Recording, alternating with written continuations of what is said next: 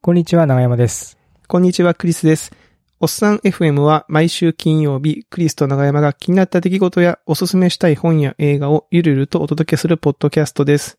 今週もよろしくお願いします。いよろしくお願いします。や、もう5月に入って1週間ですか。うん。ね。えー、この、今回は83回目で公開日が5月の8日。 5月の8日。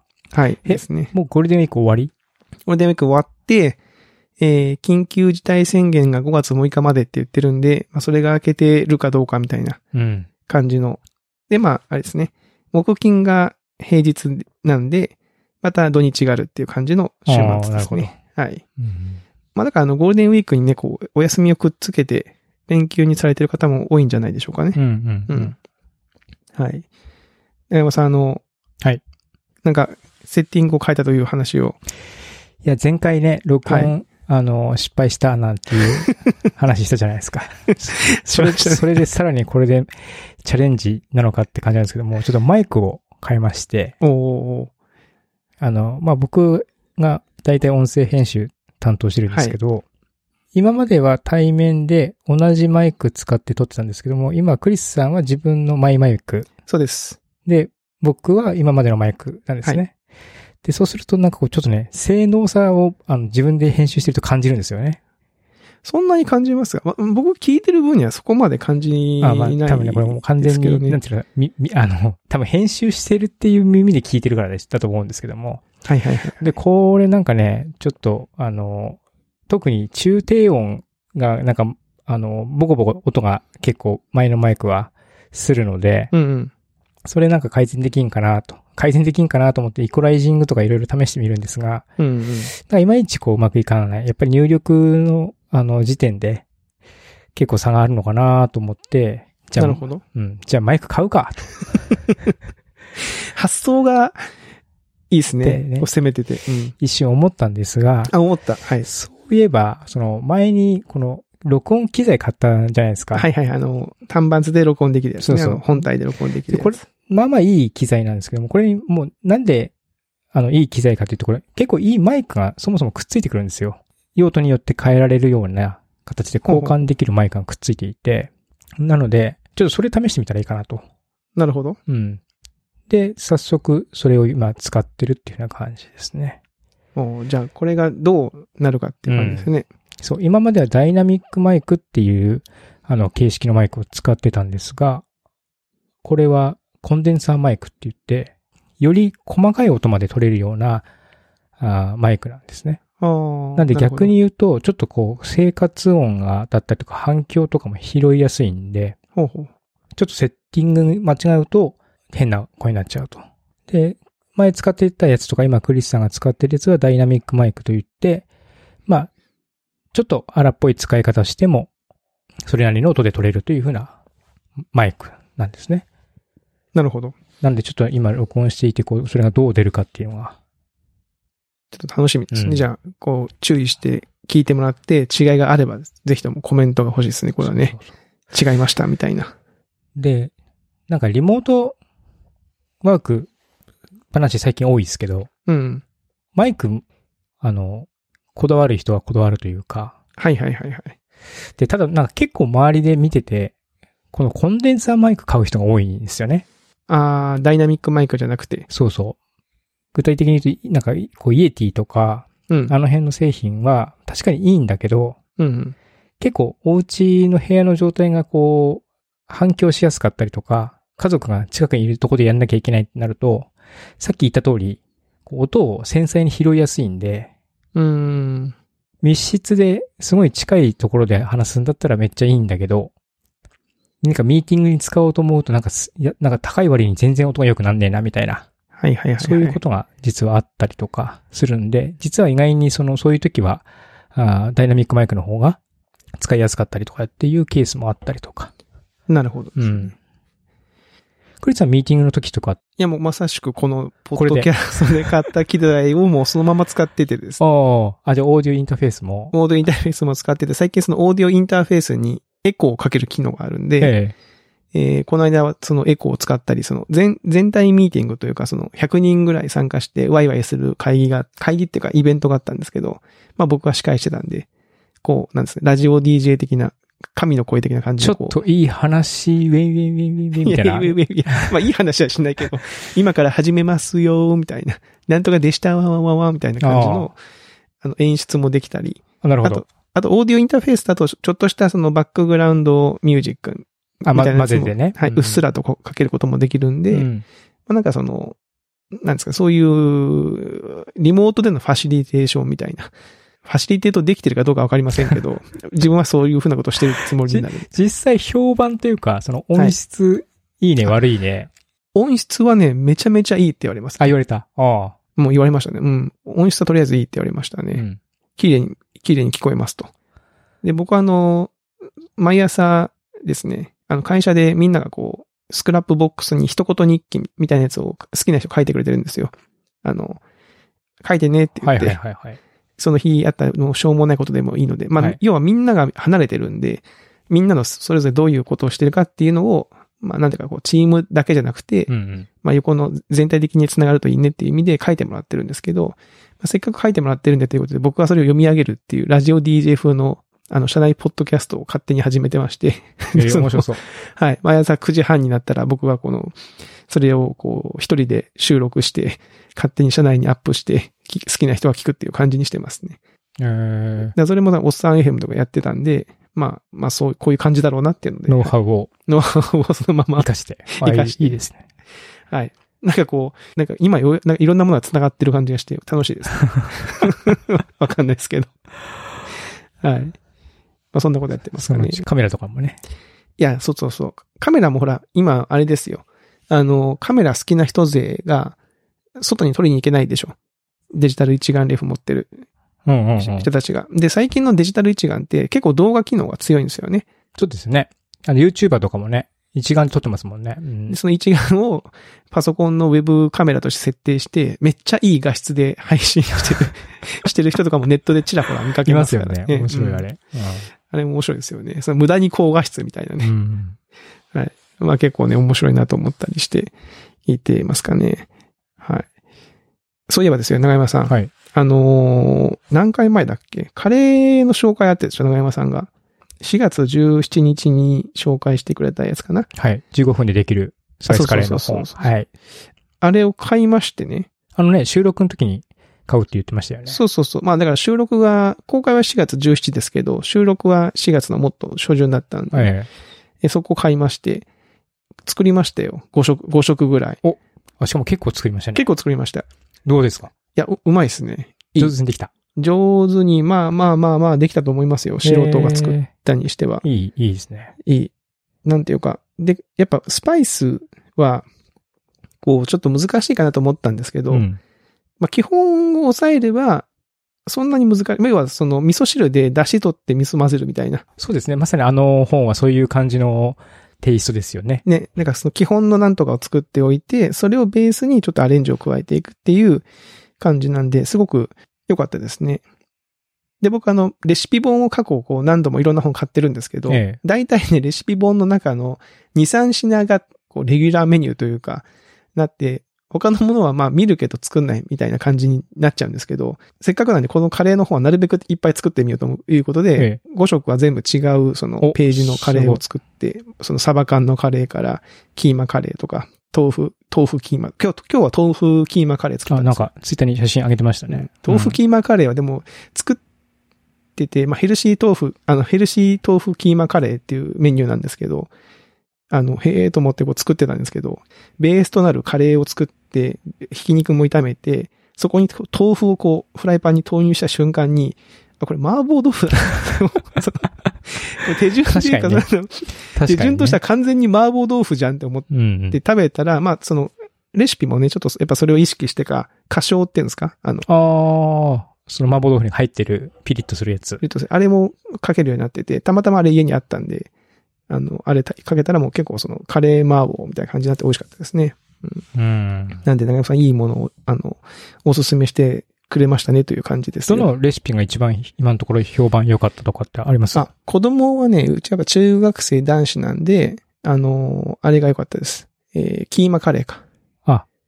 お肉、シンプルキーマ。もう結構肉ちゃんと入れて、えー、肉肉、にまあ、肉肉しいというか肉が入ってる感じですかね。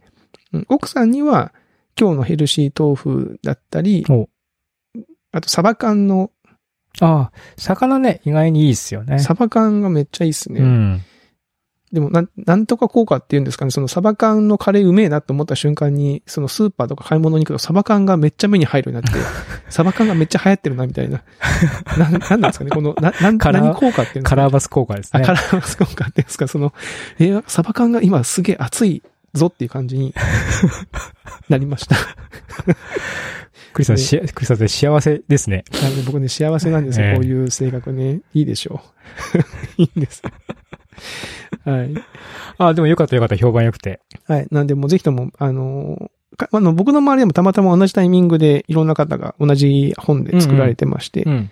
みんな美味しくできたって言ってましたね。やっぱりあの、サバ缶を使うっていうのに、最初皆さんこう、サバ缶ってえ思っうて。なりますよね。そう。でもね、南インドのね、カレー結構魚を使う。てか、まさしくサバを使うようなレシピ結構あ、実際の本格的なレシピにもあったりするんで、うんうんうんうん。全然ありなんですよねい。や、よかったんですよ。なんで、もう、いい本を紹介していただいたなと思ってですねお、これ,、まあ、きこれ聞いてる方もぜひとも、あの、やっぱ最初のスパイスを揃えるときに、躊躇しちゃダメですね。最初にね。う。うんもうだからもう、覚悟を決めて、3色は作るぞっていう気持ちで 買った方がいいと思います。なんかその、ちょっとケチってね、そう、ちびちび買っちゃうよりかは、もまあ、あと揃えてう、ね。もうガッと揃えるぞっつって、うんうんうん覚悟を決めるのが大事かなと思いましたね。うん。いやー、そうです。で、あ、そうそう。で、今週はお便りが来はていまし。て、あ、最近最近なんかお、お、多いですよね。ね、ありがたいですね。ありがたい。いですね。うん。S さん。 S さん。はい S さんですね。えー、長山さん、クリスさん、こんばんは。こんばんは。いつも楽しく拝聴しております。安定のおっさん具合で、毎度ちょいちょい笑ってしまいます。 あありがたいですね。ありがたいはいですね。えー2020年に形状、携帯安定加工ワイシャツに感動している姿が素敵です。うんね前々回のやつね。そうですね。えええー実は以前から国内屈指のゾンビ研究家であるお二人にお聞きしたいことがあり、筆を取りました。筆じゃないですけど、えーそれはゾンビの使用についてです。塩。使用、うん。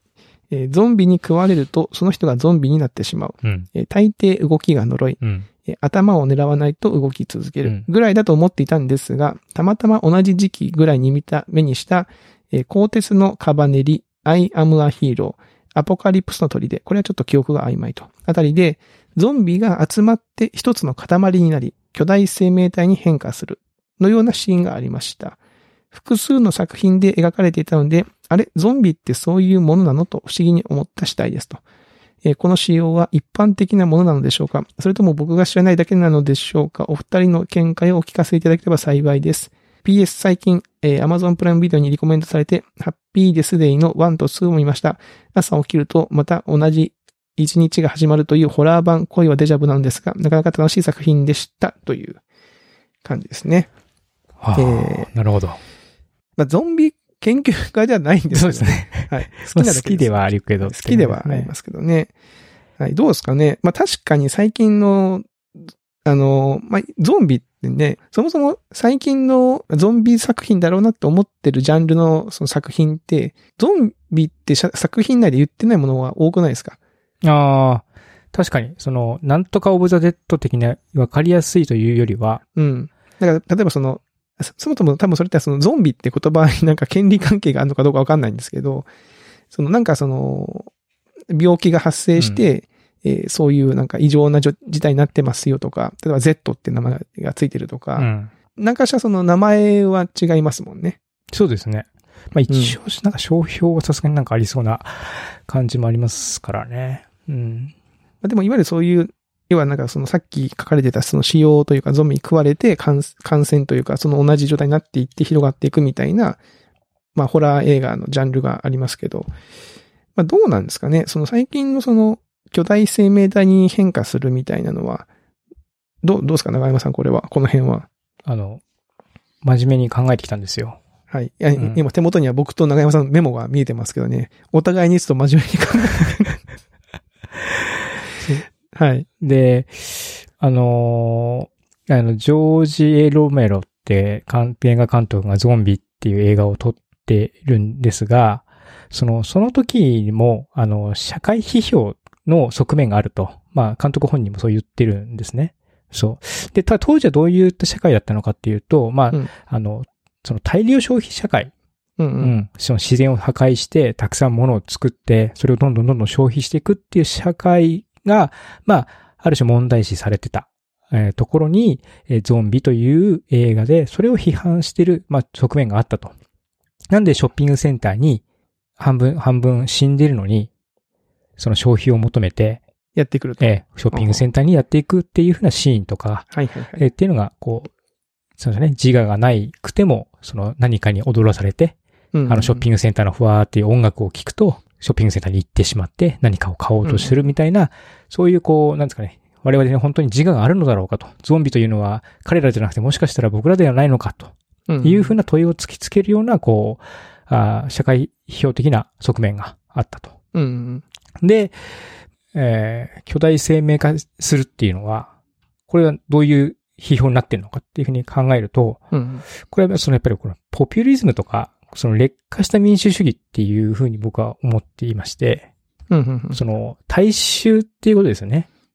そのポピュリズムっていうのは大衆、その民主主義の大衆化、まあより多くの人がいいと思うようなことに民主主義がなびかれて、結果それでこう民主主義自体が劣化してしまうっていうふうな、それに対するこう批判みたいなところで、まあその自我がないくて、それがこう団体、団体として大きな、その何か自分で一人一人が考えているわけではないが、まあ体制に大きなものに巻かれて巻かれて巻かれて巻かれてっていうふうになると、一つの大きな生命体になって牙を向いてくるというところが、そのポピュリズムへの批判なのではないかというのを、ちょ、ちょっとね、えー考えてみ、なるほ 見たどんねで。すが。 え、でもまあまあ結構そういうところは確かに、僕もまあ考えてきましたけど、まあ結構その近いというか、あの、まあ最後の特にですね、その巨大生命体になるうんぬんとかは、まあそういう感じですよね、多分ね。うん。で、まあゾンビってそもそも何なのっていうと、その見た目がすごく人間なんだけど、あの、話も通じないし、襲ってくるし、まあ、いわゆるその、い、なんですかね、その敵味方でいうところのその敵を分かりやすくこう、なんか分かんない敵みたいな。で、これがその、例えばゾンビじゃなかったりすると、割とこの難しくなるんですよね、その、えー、冷戦の話とかになるとほら、時代背景とか分かんないと、ん今の子たちが、その、今の若い人たちが、当時の、そそのなんですか、ソ連がどうのこうのっていう映画を見ても、なんでこの人たちこんなにその仲悪いのみたいな。うん。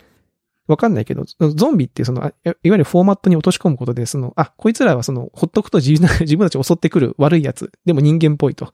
で、しかもこう、どんどんどんどんその人間が、どんどんその、ね、自分の味方がどんどん敵になっていくっていうフォーマットじゃないですか。うん。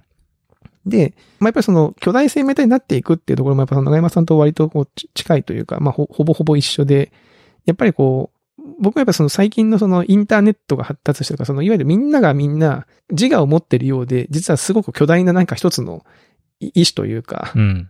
な、なんでしょうね。自分の意思だって思ってるんだけど、実はそれってすごくこう、一つのまとまったな何かの巨大な何かになってませんかみたいなのは、突きつけら、突きつけてるんじゃないかなっていう気はしますよね。うん。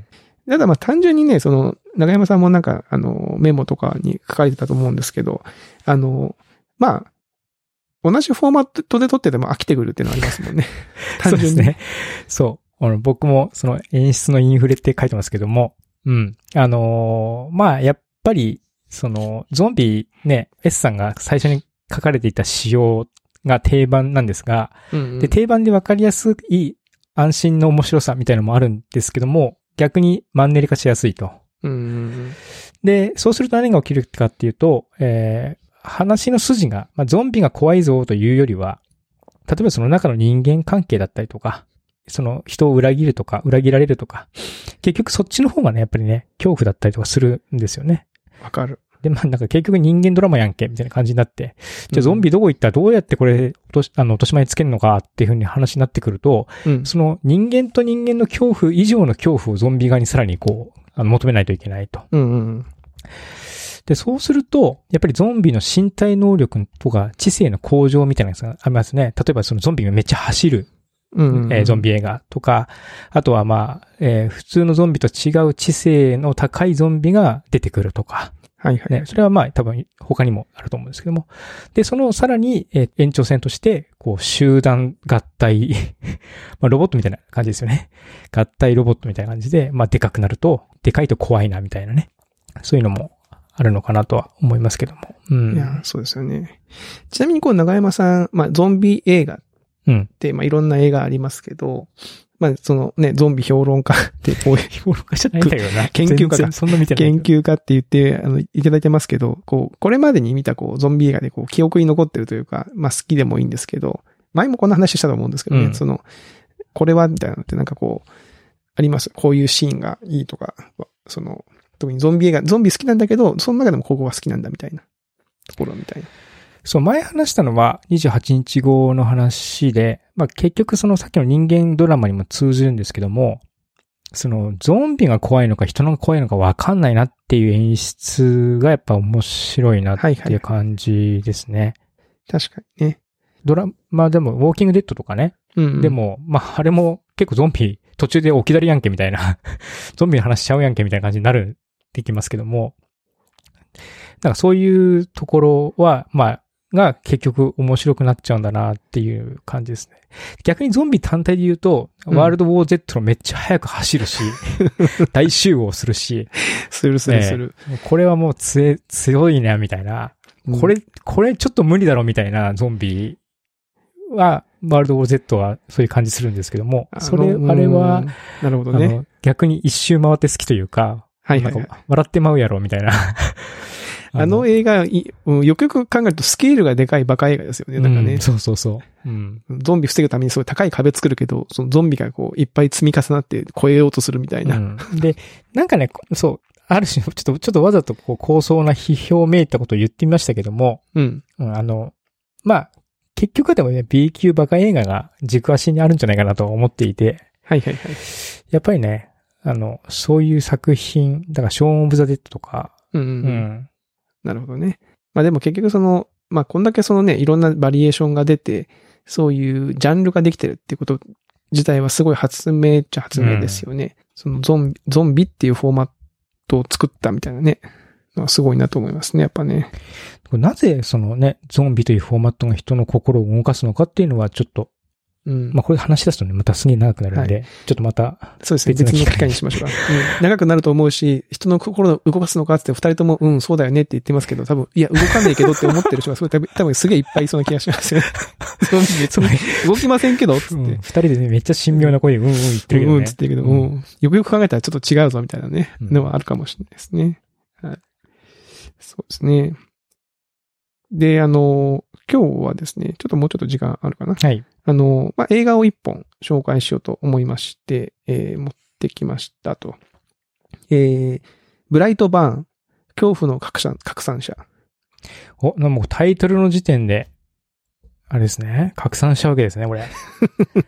まあ、ただね、ゾンビではないんですけど、これはね、あれですよ。あのー長山さんも多分大好きなタイプの映画で、えー、あれです。長山さん昔の、前のおっさん FM で、あれを紹介ししてくれたじゃないですか。えー、ヒーローの悪い側面を出した映画。えっと、なんだっけ。あの、アマゾンプライムヒーで。ローの、はい、えーアンチヒーローのはい。映画。あの、で、これは、ま、まさしく、それを映画で撮ってて、スーパーマンなんですよね。これはうん。えっ、と、スーパーマンみたいに宇宙から子供が降ってきてう、ん。地球人が育てるんですけど、そいつが実はすげえ悪いやつだったらっていう話なんですよ。